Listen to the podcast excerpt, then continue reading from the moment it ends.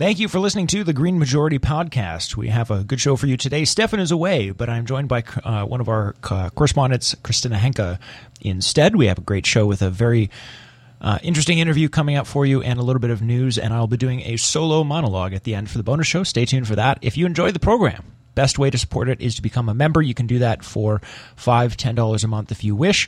If you only got a little bit, you just want to show your support, we really appreciate it. Even just the sentimental value of knowing you're willing to go and put your number into the, the machine just for a dollar a month, you can do that as well too. We would very appreciate it. You can do that at patreon.com, P-A-T-R-E-O-N dot com slash green majority. Enjoy the show.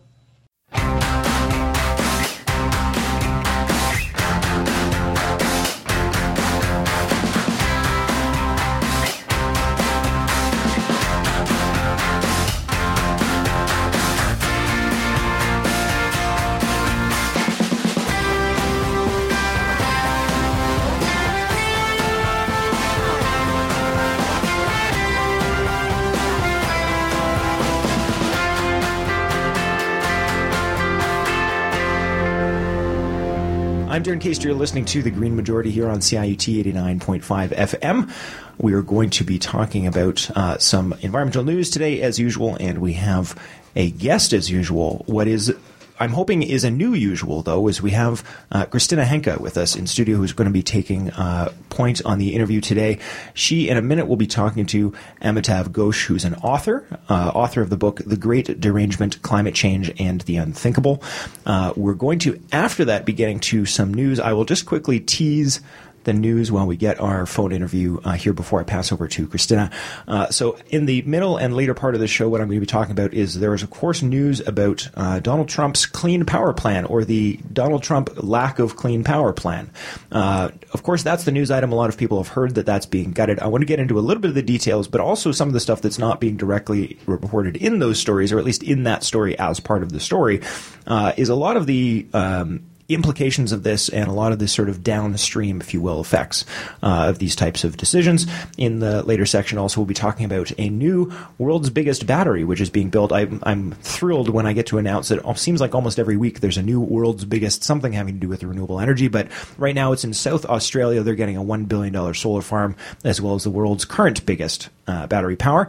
Later in the program, also going to be doing a little bit of editorializing about um, some of you may have seen Samantha Bee's uh, piece on gamification of journalism. So we won't be telling that story. Of course, you can watch that clip on YouTube.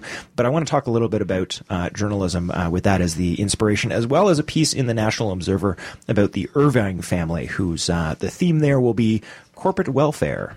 Uh, as well. Do we have our guest ready on the phone? We're good to go. All right. So with that, I'm going to pass over to my colleague to take the interview. Take it away, Christina. Thanks, Darren. So yeah, Amitav Ghosh is an award-winning novelist of Indian descent now living in the United States. He holds a doctorate from Oxford University and has taught at Columbia and Harvard University, among others. And to name just a few of the many international awards he won over the years, here are two. In 2010, Amitav Ghosh, along with renowned fellow writer Margaret Atwood, received the Dan David Prize. The following year, he was a recipient of the International Grand Prix of the Blue Metropolis Festival in Montreal. His latest book was published in October 2016 by the University of Chicago Press. It is a work of nonfiction, and its title is The Great Derangement Climate Change and the Unthinkable. This morning, Amitav Ghosh joins me on the phone from Princeton, New Jersey. Amitav Ghosh, good morning. Good morning, Christina. Uh, thank you very much for having me. No, thank you for making some time to speak with me about your fascinating latest book and also about climate change. But tell me, how's the weather there where you are right now? It's raining here where I am in Toronto. Uh, it's awful, actually. It's very gray, and it's been uh, it's uh, not been good for the last several days. Interesting. Well, you know, of course, talk about weather used to be very innocent, but no longer, right? Yes, uh, every time we talk about the weather, we are somehow caught up talking about uh, uh, about climate change. But you know, I mean, here, after all, in March, it does happen that it sometimes the, the, the weather gets really bad. But in India, actually, across North India, there's now uh, an advisory for a heat wave, and this is just March. It's unheard of. Wow. So listen, I've got to ask you straight off You live in the United States, so how does it feel to be living in a country whose newly elected president seems to have written off climate change as an issue? It's very, very worrying. Uh, you know, I, I should add here, though, that I divide my time between India and the United States. So I'm in India about half my time as well. Uh, well, it's very, very worrying to see what's uh, going on here. You know, I mean, um, uh, never before has any uh, major American leader uh, come out and just completely denied the science uh, so straightforwardly.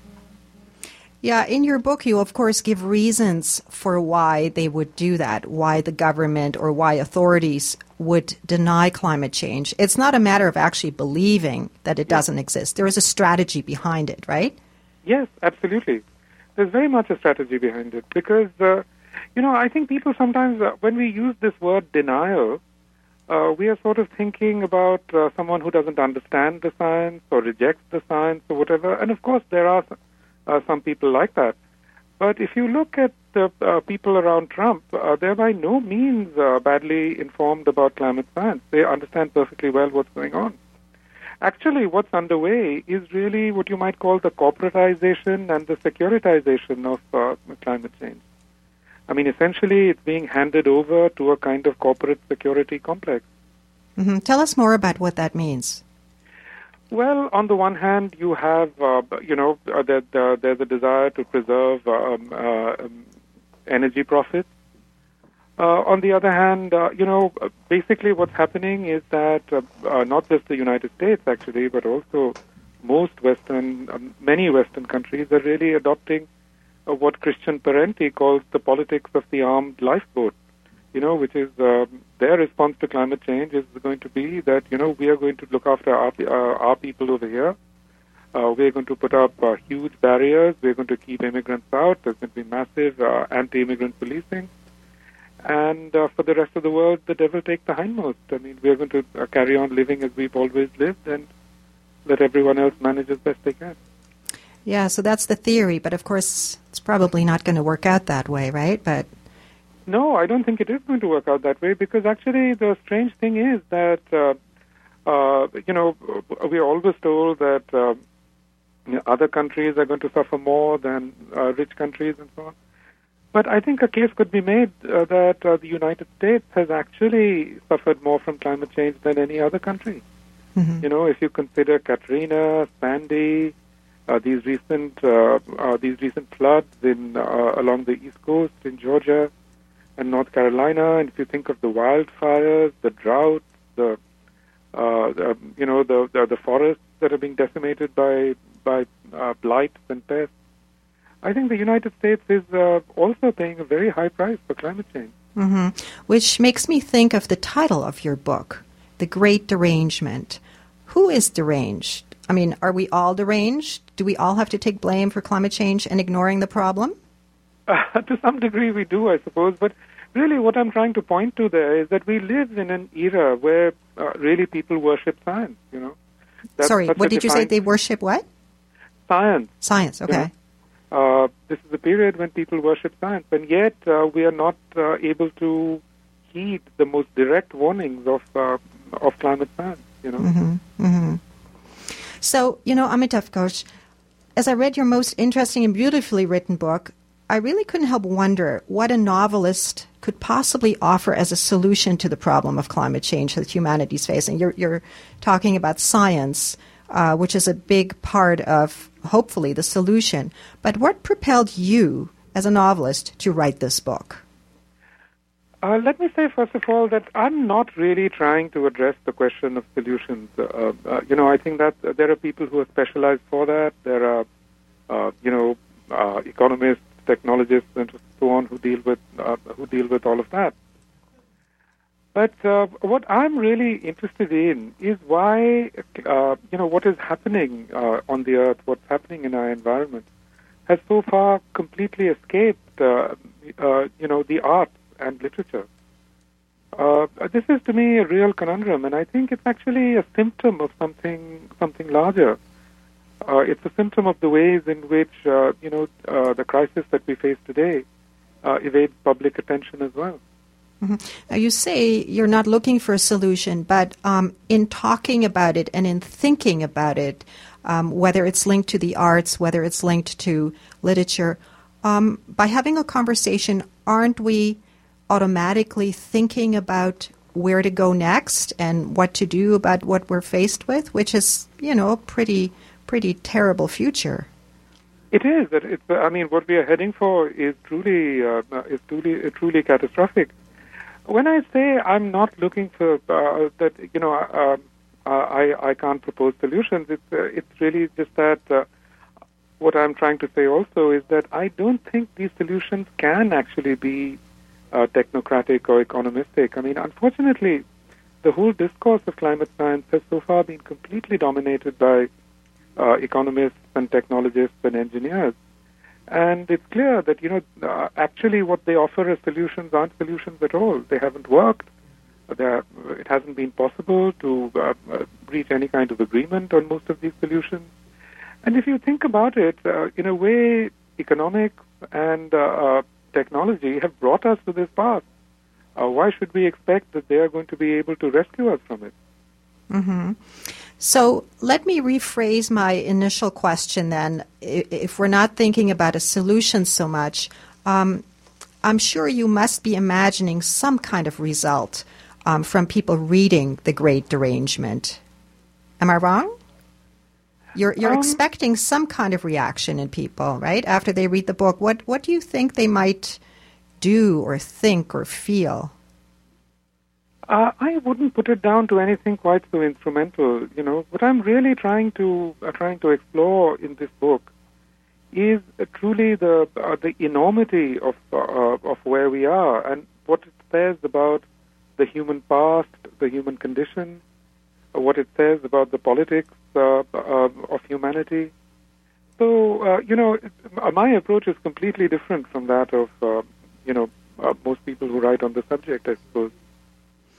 Yeah, but what you're offering is really important because you're sensitizing people to Asia, to the East, yeah. which, um, as I was reading your book, I I thought, wow, I'm so ethnocentric. There's so much I don't know and would never think about. So that's that's really important, you know, for that to be part of this because after all, you're talking about imperialism and the post colonial state as being part of what has led to our current situation of climate change. Uh, yes, I think one of the things which strikes me uh, very much when I look at the whole discourse on climate change is exactly uh, is exactly this: how ethnocentric it is, how Eurocentric it is. It's not that there aren't people in uh, India or China or Africa. Uh, you know, uh, many parts of Africa, people are, are thinking about these issues very, very seriously. People have been writing about them.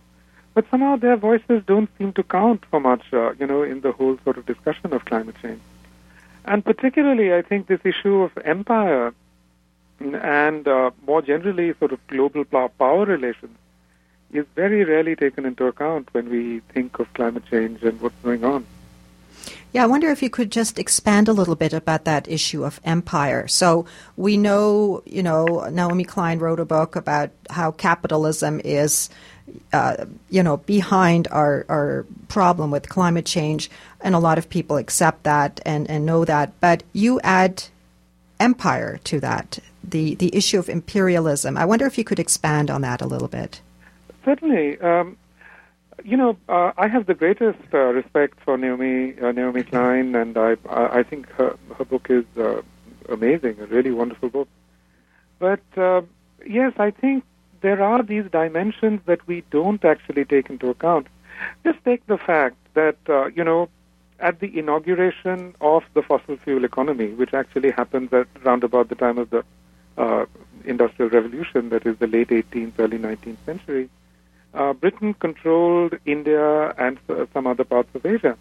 Now, you know, at that point in the early 19th century, there was incredible enthusiasm in India for the fossil fuel economy. Many Indians, that is, Indian entrepreneurs, uh, Indian, um, you know, uh, leaders of all kinds, uh, they wanted to um, adopt the fossil fuel economy. in fact, uh, one of the strange things is that uh, in, in this period, in the early 19th century, India was the second largest market for steam engines, you know, coal powered steam engines. Hmm. So, what happened at that point uh, is that actually uh, the Britain needed India to be a, uh, a producer of raw materials. Mm-hmm. They wanted to be the uh, the manufacturers. So, in fact, by various kinds of uh, financial and, and, and legal measures, they managed to actually delay the adoption of the fossil fuel economy in India. So, the curious and paradoxical result of this is that uh, the large scale adoption of a fossil fuel economy uh, in India and uh, in China and elsewhere was actually retarded by uh, by many years.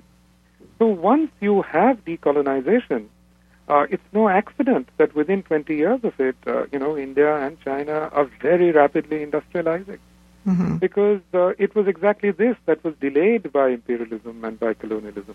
Mm-hmm. So once, uh, uh, once, uh, once it was possible for India and China and other, many other countries to proceed down this path, of course, they proceeded headlong down this path, and that continues to this day. And so, in the discussions about climate change, um, do you find that there is an issue with imperialism? Well, it's a paradoxical issue in the sense that I think uh, uh, imperialism uh, may actually have delayed the onset of the uh, climate crisis. But, you know, what is actually the case uh, is that we have these extensive networks of power relations around the world, which are also in some uh, important way uh, tied to the fossil fuel economy. Uh, see, uh, through the 20th century, for example, uh, Britain and the United States really they tied their global power to fossil fuels in, in many ways. I mean, first coal, but even more significantly to oil. So it was Churchill and Roosevelt and so on who really promoted uh, the uh, adoption, uh, the replacement of coal with oil, if you like. Mm-hmm. And uh, yeah, and that's that's an important uh, issue because coal, of course, allows laborers to organize, whereas oil does not. It takes the power away from the workers, right? Absolutely. Uh, oil has proved to be very disempowering for the working class because you know uh, it doesn't need many workers, unlike say, uh, unlike coal mines, and it flows, uh, you know, through pipes, which can be just controlled with very few workers. So yes, coal, you know, in the 19th century, yeah, coal was the focus of so, of so many working class movements.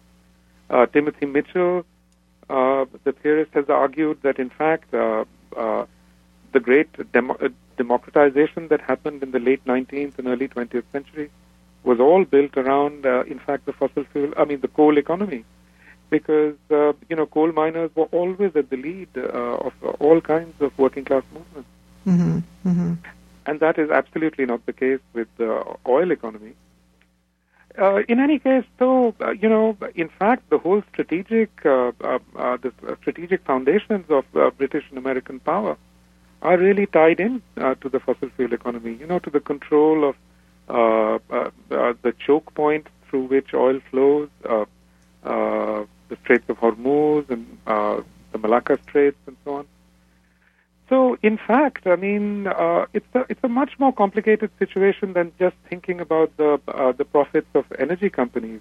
In fact, the entire strategic calculus of uh, British and American power is very much tied to the fossil fuel economy. And if that changes, then there really will be uh, a global upheaval uh, in power relations. Mm-hmm. Um, I wonder if you could tell us more about the comparison you make in your book about Pope Francis's encyclical letter from 2015, in which he addresses climate change, um, and compare that to the Paris Agreement. Uh, I think Pope Francis's document, uh, Laudato Si, is, is a truly remarkable uh, uh document. It embodies an approach to climate change which is a complete break with the uh, with the economistic and technological framings of the subject uh, that uh, that lie you know that are represented in this in the Paris Agreement. Pope Francis has really completely changed the conversation. I think because I mean what, his emphasis is exactly on what what is a good life? What is a meaningful life? And ultimately, these are the questions that uh, climate change poses for all of us. You know, what is a good life? Mhm. Uh, how do we live? I mean, does having two or three cars really make you rich? Is that what affluence is about? Is that what uh, living is about? And I think it's because he doesn't uh, he do- he doesn't fight shy of it uh, of posing these questions that the, uh, that this book is uh, I mean that uh, the encyclical is just so powerful. Even more than that, uh, you know, the Pope really approaches climate change from the, a perspective of environmental justice and also what climate change will mean for the poor, for the world's poor. Mhm. And to me, as a writer, what is so interesting about the document also uh, is the rhetoric of it. That is to say, the language of uh, Laudato Si, because the language of it is so incredibly simple. At the same time, it's deeply versed in the science. Of course, as you know, the Pope has a huge uh, a group of scientists advising him. So it's very scientifically informed, and yet it's uh, it's so simply put.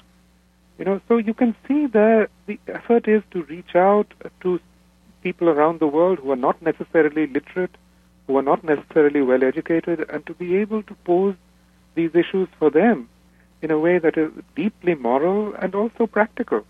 Whereas you find the Paris Agreement is lacking.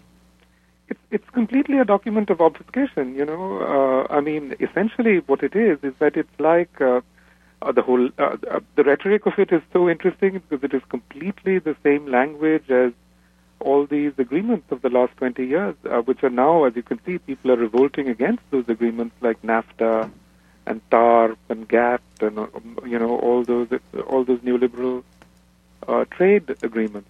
It's exactly the same language. Climate change is viewed as an economic opportunity, as a technological opportunity. As you know, uh, the uh, you know the drawing up of the Paris Agreement was facilitated by several big businessmen and billionaires and so on. So it's really it's a really it's really a document by the global elite for the global elite. hmm hmm And so um, it makes me think of you know environmental activists um, when they try to draw attention to issues. Um, uh, you know, so often they're rounded up by the authorities, by the police, um, uh, and it's not necessarily because they are violent, although they seem to be, you know, blamed for violent incidents.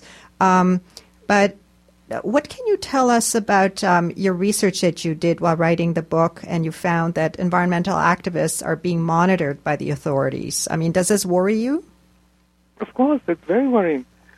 Um, look, uh, you know, one of the uh, one of the most unsettling things about this uh, uh, Paris Agreement, and it's really one of the great historical questions, uh, question marks that will always hang over it, is what if uh, the the global environmental movement had been able to stage big marches in Paris, demonstrations, bring some sort of pressure to bear upon the governments who were negotiating at the time. But this didn't prove possible, sadly, because there was this terrible terror attack. But within days of that terror attack, uh, it turned out that the French government uh, had uh, uh, put uh, some 40 or 50 environmentalists under house arrest. So clearly, preparations had been made, they had been monitoring these people, and they were able to move immediately. So uh, they allowed football matches, etc., to go on, but they shut down all possibility of any kind of public demonstration. So, you know, uh, what we can see quite clearly now is that uh, this is a part of the securitization that, uh, that I was talking about. That, in fact, uh, security apparatuses around the world have come to be focused on environmental activism. Mm-hmm. And uh, we've been seeing this uh, uh, in India, in Latin America, uh, around the world, you know, that environmental activists have suddenly become uh, the focus of a certain kind of uh, security thinking. Mm-hmm. Mm-hmm. Okay, final question. So, beyond climate change, but not excluding it, what is your message for the next generation of our fellow human beings as they come of age and start to shape this world?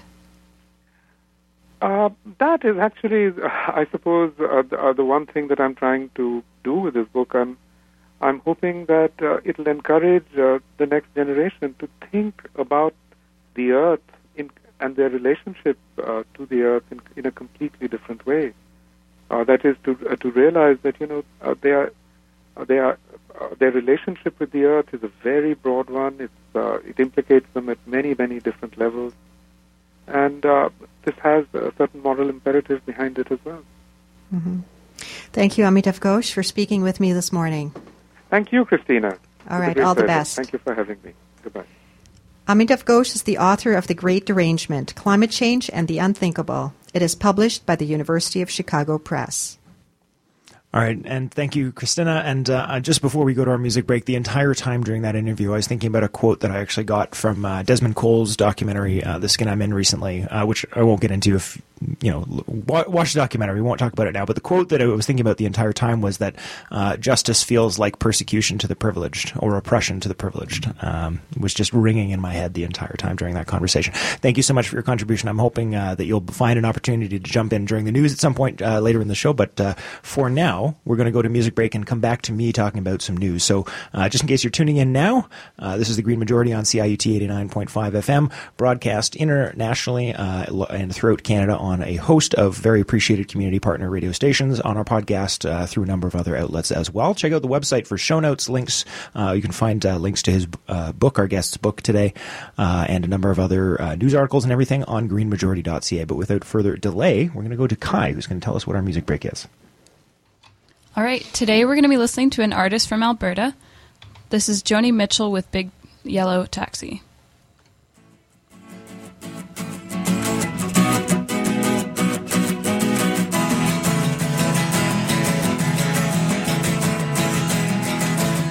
Paved paradise, put up a parking lot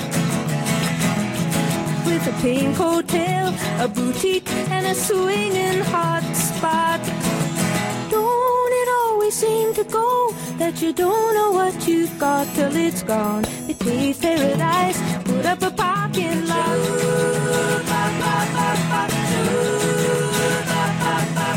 They took all the trees, put them in a tree museum. Charged the people a dollar and a half just to see them Don't it always seem to go that you don't know what you've got till it's gone. They paved paradise, put up a parking lot.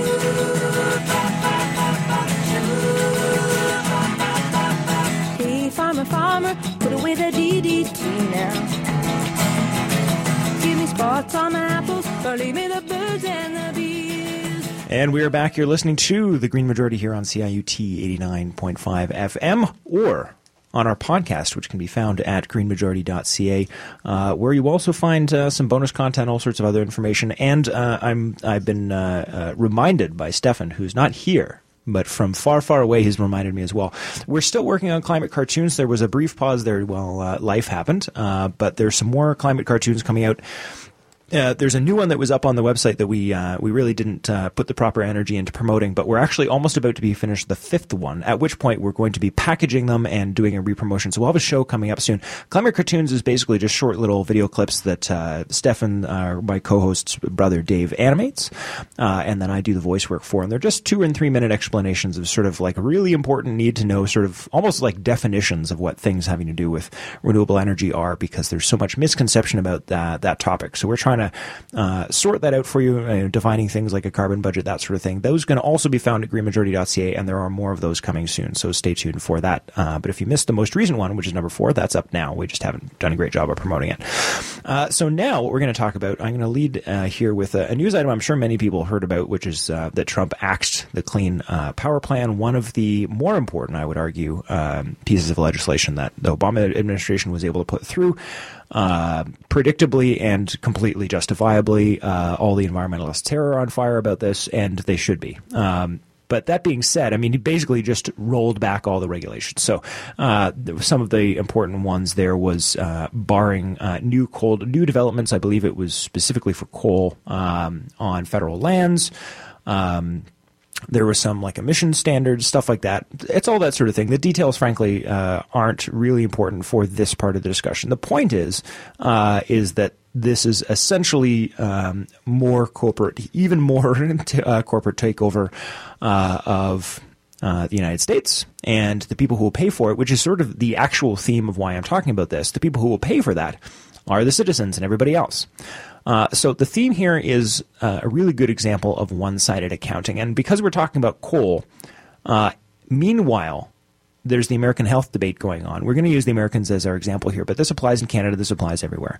Is a massive case of one-sided accounting that is going to come back and bite them, and it's going to come back and bite them in a monetary point of view. And one of the uh, right wingers, you know, whether they're Canadian, American, wherever, uh, favorite things to say is, well, all that's well and nice, and and you know, and you feel that, and that's your sort of moral ideology. But hey, I'm the realist here because I'm the one counting dollars and cents, and you know, and you you can go and have your personal opinions elsewhere, but here we're very serious and we count dollars, and this is really what's better, and I'm the serious person, and you know, you should trust me. And for absolutely no justification whatsoever, uh, conservative parties the world around love to take this angle that they're the party of you know responsibility, they're the party of business, they're the party of serious white men. This is not true. However, I'm sure you're shocked to find out. So, coal is a great example of how to point this out. Uh, if we're going to, first of all, uh, before we even get into the obvious point, coal is rolling out on its own. Even with since the announcement of this rollback, coal plants have continued to close. Now, why is that? Now, well, it's not because of uh, severe climate restrictions. It's not because of the the the clean power plan, of course, because this is being rolled out, and they knew it would be rolled out. So even though there were some of this was before the announcement, I mean, everyone understood that Trump would be doing something to promote these industries, and these plants are closing anyway. Now they're closing to switch over in many cases to natural gas uh, because it's simply more profitable uh, in uh, in the current climate that we're in. So this is a really good example of you know why you should never take someone at their word for this sort of thing. Whenever they say well i'm you know these regulations are burdensome really the it, the best benefit is going to be if we let them go ahead because even though there's some bad stuff that happens we're going to make so much money there's going to be so many jobs that it will pay for that. Well it's really ironic that in the us they're currently uh, having uh, well i should say currently for about the last eight years republicans have been howling about uh, the uh, quote unquote Obamacare, which was the um, American no American Health Care Act is the new one. Uh, anyway, you know the ACA, uh, whatever it is. Um, and this is really affordable care. Act. Thank you. I'm getting there's so many acronyms these days, Christina. Um, and so the point is that the coal is one of the most notoriously dirty forms of energy, not just as far as climate change, but also immediately in the sense that if there's uh, lead, uh, there's all sorts of nasty cancer causing things, something I have a particular uh, angle for these days, uh, particular sensitivity to these days, shall we say. Uh, and these things will be paid for. Now they say, okay, well, that's why we can't have the, you know, the most cynical and most absolutely cold-hearted uh, people would say, well, you know what, tough bananas. Um, you know, why should the rest of us have to pay for you being sick? Well, partially it's because you made us sick by letting these people pollute the environment, causing people to be sick. Uh, and you want to pull the healthcare away from them because it's going to be very expensive. Well, first of all, you're the one who made them sick, so maybe you should be paying for it. But second of all, is that even if you they don't pay for it, this is going to greatly increase the number of pollution. It's going to inc- uh, increase the uh, danger to people's health. This is going to result in more pe- people being sick. So either they get sick and you pay for it through some sort of, uh, you know, the current system or a Medicare for all system, which is essentially, you know, single payer. It's what Canada has, or you don't pay for it at all. Under any of those situations, under the healthcare situation, you're going to pay more because more people will be sick. And if you don't pay for them, you have a bunch of Americans who are dying or unable to work, which also has a negative impact on the economy. So there's absolutely, no matter which way you slice it, no matter which other set of policy you, you put into uh, into account, there is a serious downside. Now you will say, well, maybe you know that sounds when we talk about people dying and we talk about people getting cancer, you know that sounds all squishy and, and whatever. But when you we have to be realistic. This is a government. We can't get caught up on single cases. There's always going to be certain people going to be harmed by anything. You know, we're really we need to worry about what's good for most people. Okay. So what we have here, though, is a case of well, who's actually going to be making the money? So we have a very small group of people who's going to be making uh, money, and then you have a, a great health impact on your country. And this this thing becomes cyclical, right? Because if people are in a worse financial situation because they can't afford to keep themselves healthy, they're less able to work. They're then uh, have less ability to uh, be politically active because they don't have jobs or they're now been bankrupted because health. And this is this deadly spiral we get into. And what I understand is why people would make these types of arguments. If they're politicians who want to get elected and they know that they're going to get money from these companies. So the reason why politicians say this makes perfect sense to me. What I don't understand, and I'm, I'm really not being sarcastic here, I really actually don't get it, is why people don't understand that making themselves sick to get a job isn't a benefit. I really don't understand. And when we're talking about it at a massive scale, this is also being taken into the, uh, and this is the other part of the story. This is also now that you know. So we were just talking about the the U.S. here as a standalone. When you take that into the context of the global situation, uh, one of the other stories we're going to be talking about in a, in a minute uh, here is South Australia making these huge investments. China is making these huge investments. EU now is uh, signaling that it will take the lead. Uh, arguably, I would say, you know, going to be fighting for the lead with China on a lot of these things. Uh, coal plants are shutting down on their own because they just don't uh, need them. Never mind the fact that in a world where most serious nations aside from the US are taking climate change seriously and are building renewable energy, they're going to be needing these sorts of things less and less. So if we have a world now where say, you know, in a few years and things progress and maybe they won't, maybe they will. But say they progress and more countries are doing better and we have the Americans uh, are pumping, you know, all sorts, you know, all all the restrictions have been lifted, and they're pumping all sorts of God knows what into the atmosphere and methane and carbon dioxide, and everybody else has cleaned up their act. Do you really think the rest of the world is going to let them do that? Do you really think that the rest of the world is going to be paying extra money for healthcare for their citizens because of coal soot that was pumped into the air, air by a few rogue nations? Not a chance.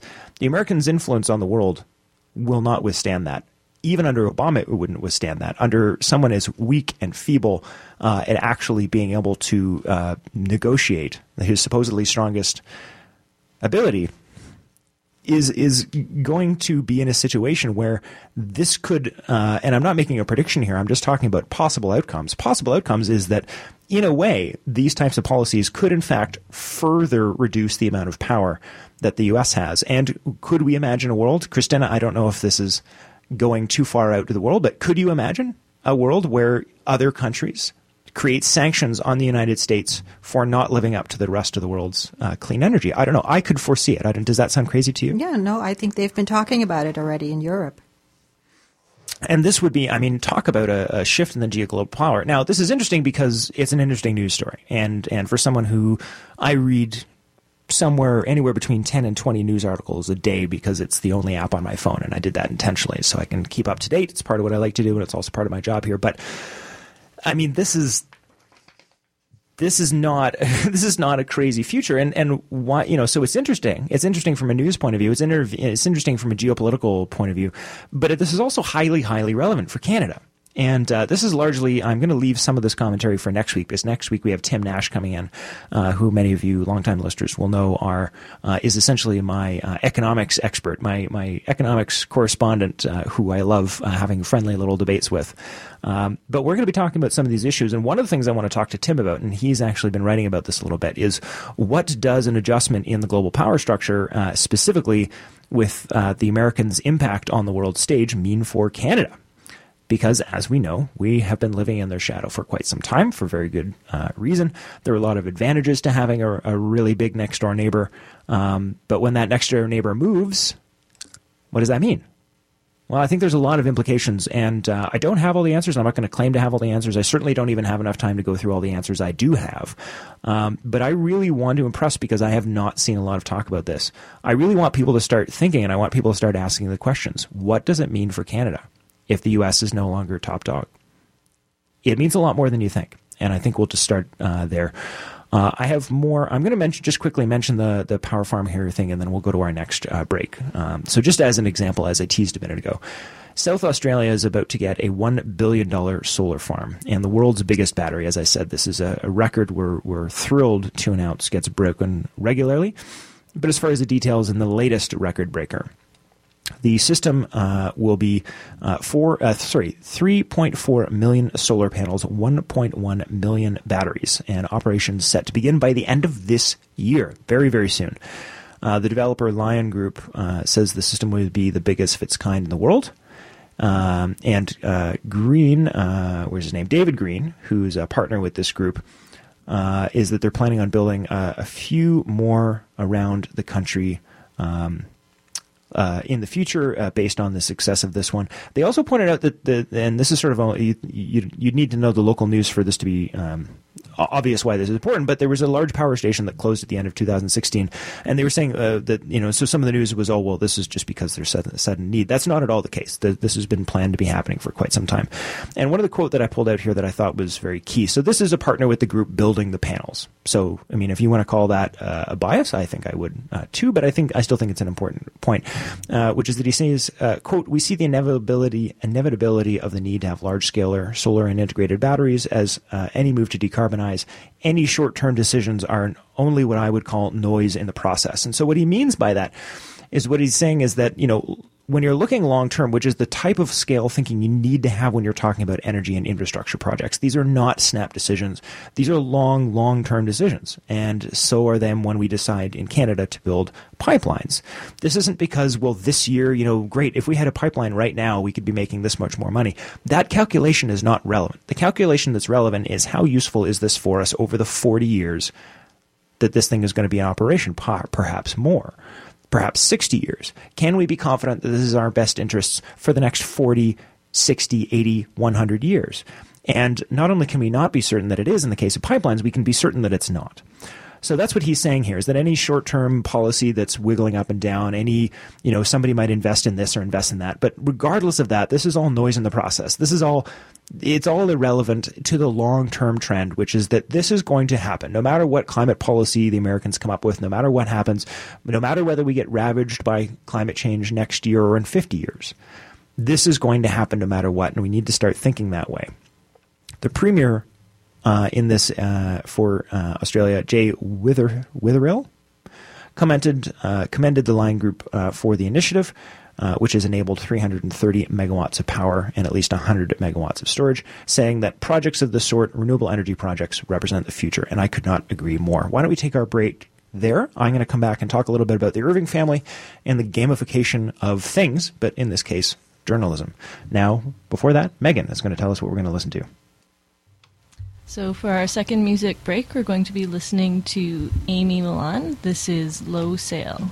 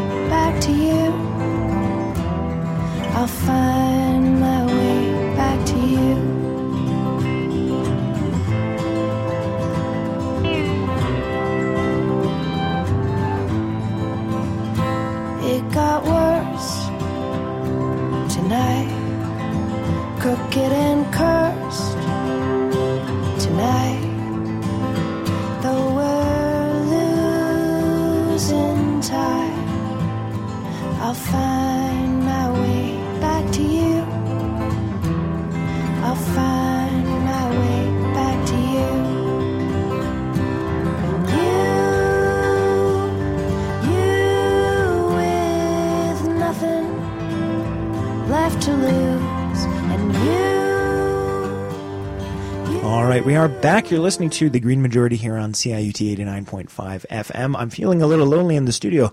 I'm so used to having Stefan here. It's a, it's a bit of a crush, but I'm not alone. Christina Henke is with me as well. Thank you for being in studio today, Christina. My pleasure.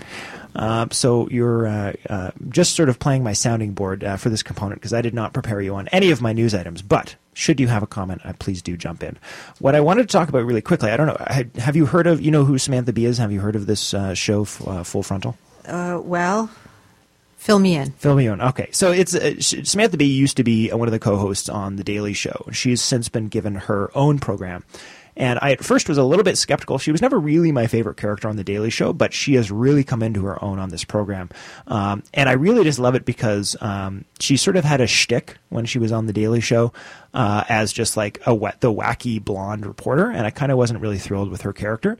Um, her show on this is extremely in your face. I can't say it on air, but you uh, sort of super strong feminism, and I love it. It is great. And it's not, it's not that the show is about feminism. She's just an extremely obviously strong woman feminist character doing a show about events and things that are important to a variety of people, but from that strong uh, feminine point of view. And, uh, and I love her. So what she talked about recently was um, this idea, and she used the example of a Canadian paper. I actually apologize. I'm going to pull it up really quickly here. Um, I believe it was, yes. Um, I believe it was Canadian uh, newspaper. Yes, New Brunswick Today. So they actually used a Canadian uh, example. And what she did was talking about how. Um, so she talked to the, the basically the only journalist at this paper, and they were covering how there was breaking news that the silly city had delayed hiring an aquifer uh, qualified water director over five years after the previous water director had committed suicide in 2007. Uh, there were problems with the drinking water. A man had pled guilty for trying to hide the uh, uh, truth from public view. Police actually showed up to seize the tape that someone had sent the journalist. Um, and so he's doing this sort of thing. That news item had later been picked up by Politico, which reached 20 million people. Just this small, tiny paper. He's uh, from a town of, uh, sorry, a city rather, of 55,000 people. They had less than 100 paying subscribers and doing really incredible work. And this isn't just, you know, well, you know, he was working very hard, and he had to put a whole newspaper together and, and write all his own crosswords. This person is doing genuine, really impactful primary reporting, firsthand journalism, really good work. Um, So and was sorry. So this was a newspaper in New Brunswick. in New Brunswick. what was the name of it? Uh, they actually uh, just New Brunswick today. There we go. Okay, and they still exist. New Brunswick today. I, you know what? I'm getting, uh, I'm getting confused. It may actually, oh, you know what? It's called New Brunswick today, but it's actually from New Jersey. There we go. That was the important detail. So yes, it is called New Brunswick today, but it's a New Jersey newspaper. New Jersey, USA. That's right. Yeah. Uh, so what the reason they were talking about it though, so why this was uh, relevant. So what they did was as a joke on the show, uh, as a semi joke, they had a gamification expert named Gabe Zichermann come on uh, and said basically, how can we help this guy get some more subscribers? They're obviously doing really important work. But they they're having funding problems, and they came in and, and had a really funny idea, which they actually did. This is what I loved about it. They didn't just talk about it; they did it, where they uh, turned uh, getting subscriptions came with a lottery ticket, and they uh, increased uh, their subscriptions uh, 400 fold in like the two weeks that they did it or something like that. In some cases, literally just walking around with a handful of lottery tickets saying, if you sign up for a newspaper right now, I'll give you this lottery ticket. And they got like 300 more people to sign up to the newspaper. And so the interesting there, A, it's funny. Um, but also B, I think it really speaks to this idea that I think inherently people do understand, like we talk about people not understanding how important journalism is. I think they kind of do. It's just one of those things where I feel like it's one of those things where people just kind of expect it to be there. Like they'd miss it when it was gone. Kind of like having your mom do your laundry when you're in like if you're still in university but you're living at home, and then you move out and you have to do your own laundry. Like you never really appreciated your mom for doing it, and then all of a sudden you don't have it, and you're like, oh no, I don't know how to do this on my own. And I kind of feel like it's the same thing. And the only problem though is we can't teach them a lesson by taking it away, right? If if journalism goes away, all you know the the barn door has been flown open for corruption. I mean, the world goes to hell. Sometimes I feel like you know the uh, the threat of journalists finding out the truth is the only thing that holds some pretty hideous back people back from doing some pretty hideous things. So there's no way to take it away, but you know, but there's no way to sort of show that. But I was sort of really interested in this example because uh, I think it was like, oh, maybe the problem isn't that people don't understand how important it is. It's just that we haven't prioritized it in a way that they've actually connected that because there's that sense and I've had this thing too and, and maybe you can sympathize Christina this the idea that like well people will be like well I'll take any money uh, for you know for charity and they have a jar and be like well I have 75 cents in my pocket and it's, sure if I'm there and I have the 75 cents sure whatever it's just 75 cents but if they send me in an email and say you know we'll take anything I'm not going to send them a check for 75 cents because it feels like that amount is is trivial, is meaningless. It's not even worth the effort of me doing that is the benefit that they're going to get and so I don't do it. Not realizing that it re- those small amounts really can make or break the difference in these cases when you have almost no funding, any funding is useful. Um, and yeah, I think I think what you're saying that personal contact is important, right? If you see Yeah. someone face to face, it's a real person explaining what they're doing, what they're associated with, and how you might find this interesting. Yeah, I just wanted to say though, um, people live in their bubble, and they sometimes don't seem to think that it's important to know about current events or about things outside of their community. Um, and I think that's the problem that people are so busy, they're so stressed, they're just surviving. And they can't be bothered knowing about things that don't pertain to their family, to their community, to their jobs, you know. Um, so I think if they make the link, they're more likely to be interested in journalism. If they make the link to their own personal lives, why is this important for me to know about? Um, because you know, otherwise it's oh well, those other people, the ones with the suits, right? Um, and they feel disconnected from that. So I think as soon as they see that it touches them personally and they have actually a vested interest in knowing what's going on, so they can't be fooled anymore, um, I think they'll start to, you know, care more about the newspapers and uh, yeah, radio and TV and podcasts. So yeah. and I think that, I think there's two interesting things there. One of the one of them is just a guess, maybe, and you can tell me if you disagree. But one of them is that, like, you know, so there's the idea of the newspaper, the traditional newspaper, which basically doesn't exist anymore. But you know, the idea was that you know you had a sports section, a breaking news section, you have all these sections, right? And they sell it as a package deal for a single price because then you know otherwise you'd get into this thing where some people would only want the sports section, whatever, and it's too much cost. So it's really it's more efficient to do it that way. But the other aspect there is that you know if people really only want to read the sports section, or if they really only want, if they're buying the two dollars uh, to get the you know new homes section or whatever, they'll still read the news section once they have the paper. But if you offer them the ability to buy them all separately, they will only buy the thing that they're interested in. And so I think there's an interesting, I think, metaphor there, or maybe a micro, micro, micro, micro example of sort of you know, almost like a, an example of a, a defense of government regulation in a way that, like, you know, sometimes there's things that don't apply to you and maybe even might even negatively impact you. But when we look at this at the large scale, it really does make sense. And part of the problem is, as you sort of alluded to there, is that people only look at from their, I think understandably, it's not even a criticism, understandably, you know, look at it only from their own point of view. And, and that this sort of communalist thinking is really like, well, maybe it's not important to me, but it's really important to someone and that someone is important to me, and so I should uh, do this. So you know, just the idea that journalists are are important part of democracy, I think, has been lost as in the sense of like you know the right to vote. Having journalists is almost as important as your right to vote. I, w- I would say it. Maybe some people would find that extreme, but uh, I don't find it extreme. Yeah, and that's that's sorry to jump in, but I just want to say uh, when I was in journalism school, that was actually the number one rule that we were taught: is if you write a story, if you tell a story, you have to make it relevant to your listener, to your reader. And how do you do that? Well, you give them a story, an actual story that they can smell and feel and think about in terms of how it relates to them. You know, so they can identify with it somehow. So that's the key. Yeah, and I think that the other uh, the other sort of aspect of that I think is that I wonder. Um, I wonder how much of this is that people don't want to be informed about things that they feel like if they get the information, it will make them sad, and there's nothing they can do about it.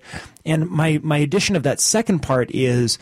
Um, is that I, I wonder, in fact, I would propose, I hypothesize, um, that if people had either more agency in politics or had a better improved perception of their agency in politics. If they if they if this sort of i would say largely accurate assessment that you know politics you know mostly ignores you um, was vindicated or was perceived to have been changed, if people felt like you know their input mattered, that they would then be interested in reading the news because part of the reason they're not interested in, in reading the news part of the news section or maybe the science part of the science section is they feel like, well, if I have this information, it's going to affect me emotionally, probably negatively, and there's nothing I can do about it, so I don't want to read it. Whereas if they felt like, oh, my vote really did matter and I really did have an impact on public policy, then they would go and seek this information out more. What do you think of that hypothesis? Yeah, I, I think that's good. Um, sure.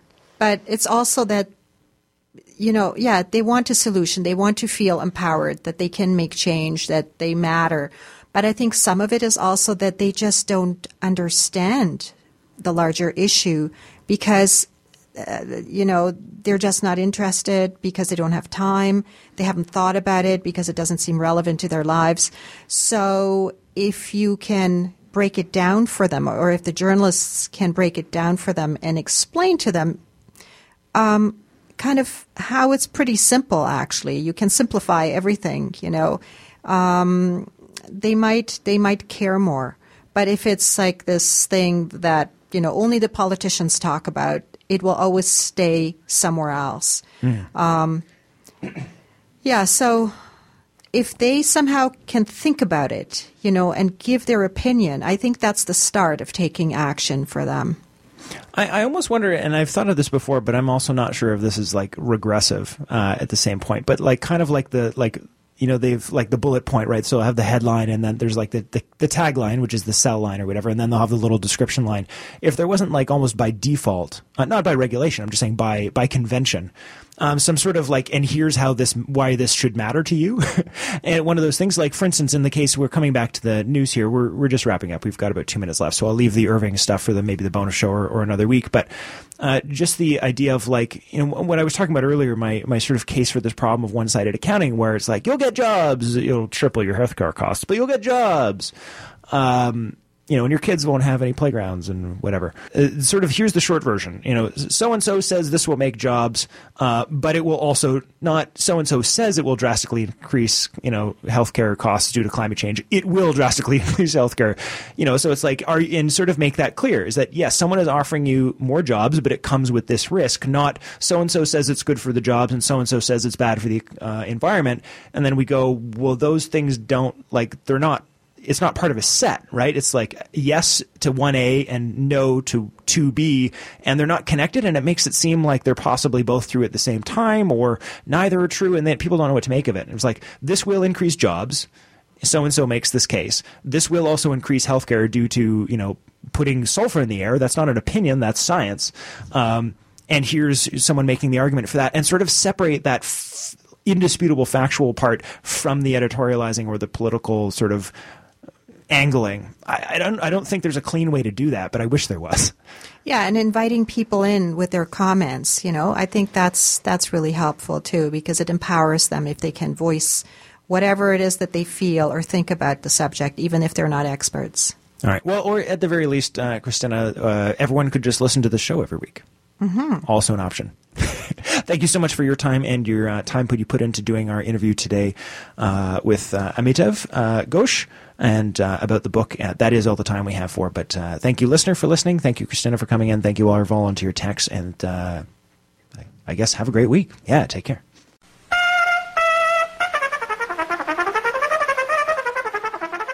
That's it for our regular broadcast. Now, coming up is a short monologue by me about uh, income and uh, uh, corporate welfare, basically, is our bonus show content. Just a short monologue from me, as I said, because I'm solo today, uh, but we will still have something for you. If you can become a member, that's the best possible way to support the show. You can also help share our content on social media as well, or sign up for just a dollar a month if you uh, are a little bit tight on funds. We understand, believe us. Uh, if you can, however, we would appreciate five or ten dollars a month. You can do that through patreon.com, and it would really help out, help continue to get the show improved, help us get our climate tunes out, and a number of other things as well. You can do that at patreon.com, P A T R E O N dot com slash green majority. Enjoy the bonus show.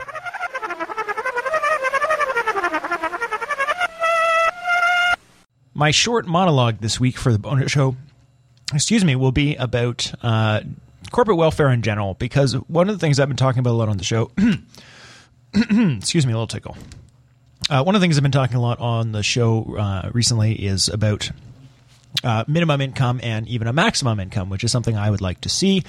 Um, but a lot of this comes up as to why, and people, well, a lot of the reaction to this will be is that you know this is very extreme. I've had that conversation, we, we can and will do that at other times. We've also talked a little bit of that in the past, but I want to take a slightly different angle today, which is uh, the story we didn't get to this week that I had flagged, which is there's an excellent piece, an expose. There's been a number of these actually on the Irving family, which is uh, one of the richest Canada uh, families in Canada. They have uh, a near virtual stranglehold on the East Coast uh, in this country, uh, economically speaking, and through their political influence. Um, and one of the things that was pointed out in this article, which I will tag for you to, to look at your own, I won't go too much into what's in the article uh, because you can just read that, A, and B, because it would take me 35 minutes to do that, and the, you can read it much faster than I can read it to you.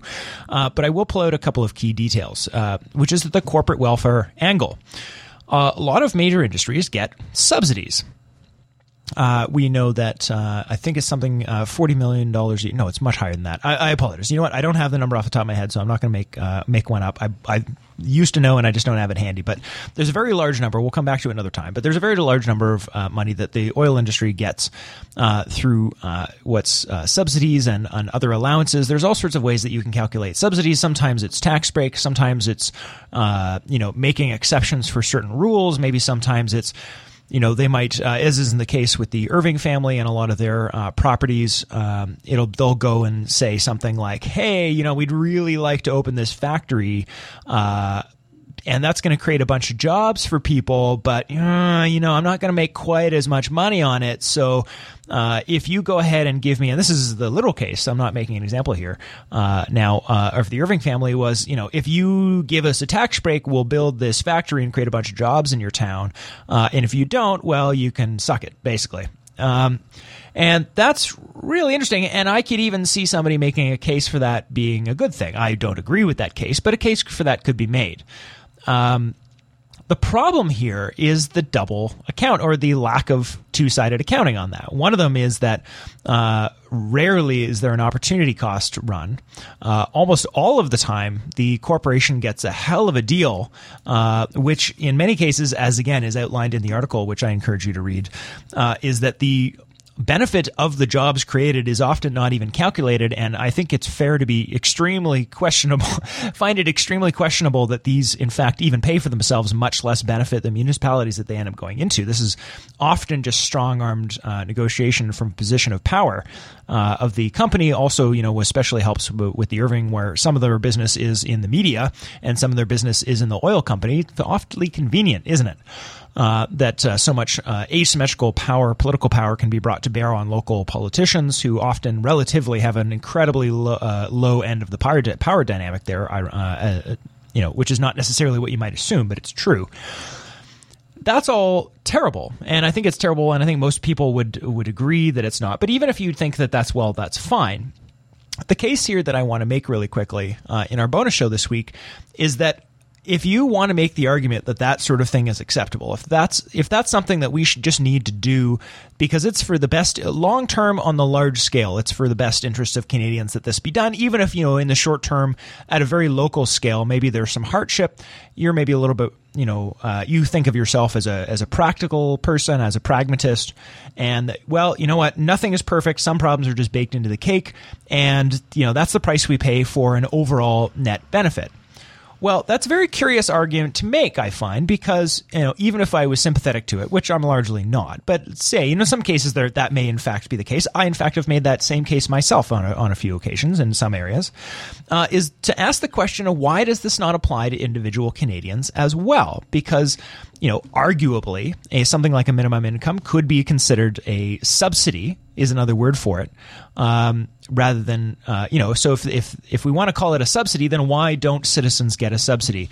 Uh, if the point of this is to create jobs, why don't we just subsidize the jobs rather than subsidizing the company? Who, again, referring back to the article, you'll find uh, just pockets a lot of this money. This specific case brought up in the article with the Irving family was, you know, they negotiated an, an extremely tough deal uh, that saw them pay fractions of what they would normally owe in, in property tax, uh, and then they're simply leasing this space to an international company.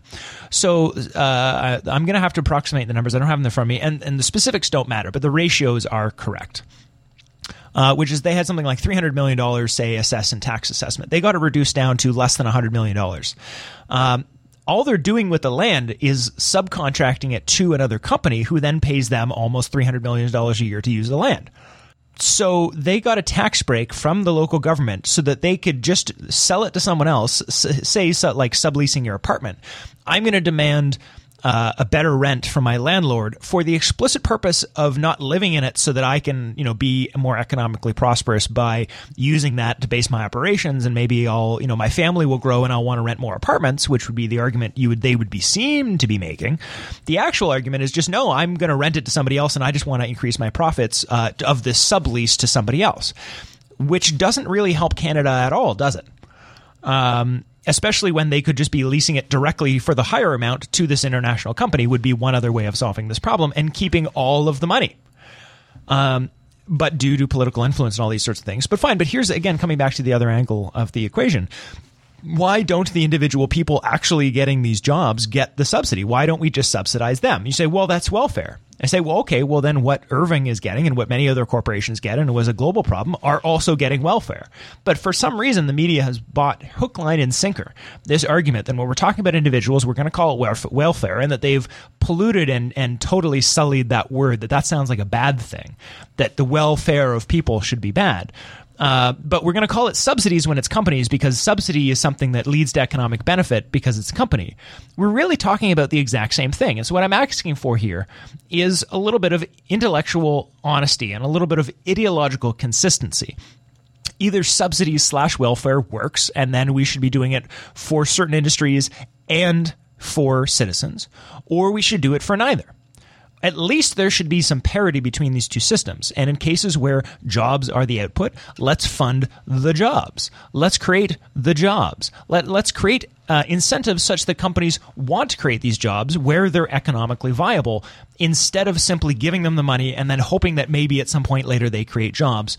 Um, or at least putting something into place where they must use the money in a way that helps Canada. Currently, what happens though is a lot of these big companies go out and negotiate very tough deals because of their influence. Uh, Irving Case uh, just being one of them, and then they just pocket the money. So I would like to know. I would like to know: Are is corporate welfare really the best use of Canadian uh, land, money, resources, labor? And if it is, why is subsidizing citizens not equally important? That is my thought for the week. And going out with one of my favorite, well, I'll put two favorite quotes. One of them is that uh, facts have a well known liberal bias of course, one of my favorite lines from uh, the late night TV fame. Uh, I'm blanking, of course. I'm just having one of those days on who that was. But you know, I think it was Steve. Uh, it was, it's not Steve Carell. Uh, uh, many of you know who I who I mean, but it doesn't matter. Uh, the other one is the idea of socializing the costs and privatizing the profits, which is really what we have a problem with here in Canada. We have this problem internationally, and it's a problem with corporations. So I just want to have some intellectual consistency. I want to have some uh, ideological fortitude to say that certain things are good or certain things are bad. And if they're not, if it's a mixed case, say, well, it's more complicated than that. Sometimes they're good and sometimes they're bad. Well, let's have that discussion. Let's do some full cost accounting. Let's actually add this stuff up. Do these subsidies help Canadians or do they just help the companies? And if they just help the companies and not Canadians, why are we doing it? That's it for the bonus show this week. Thank you so much for listening. Thank you for being a listener of the Green Majority in general and for this week and uh, for sticking it all the way to the end of the bonus show. Thank you so much for your time. Stefan will be away again next week, but I will have Tim Nash in the studio with me who will hopefully also be sticking around for some fun bonus show content. Stay tuned for that. Other than that, have a great week, folks, and take care.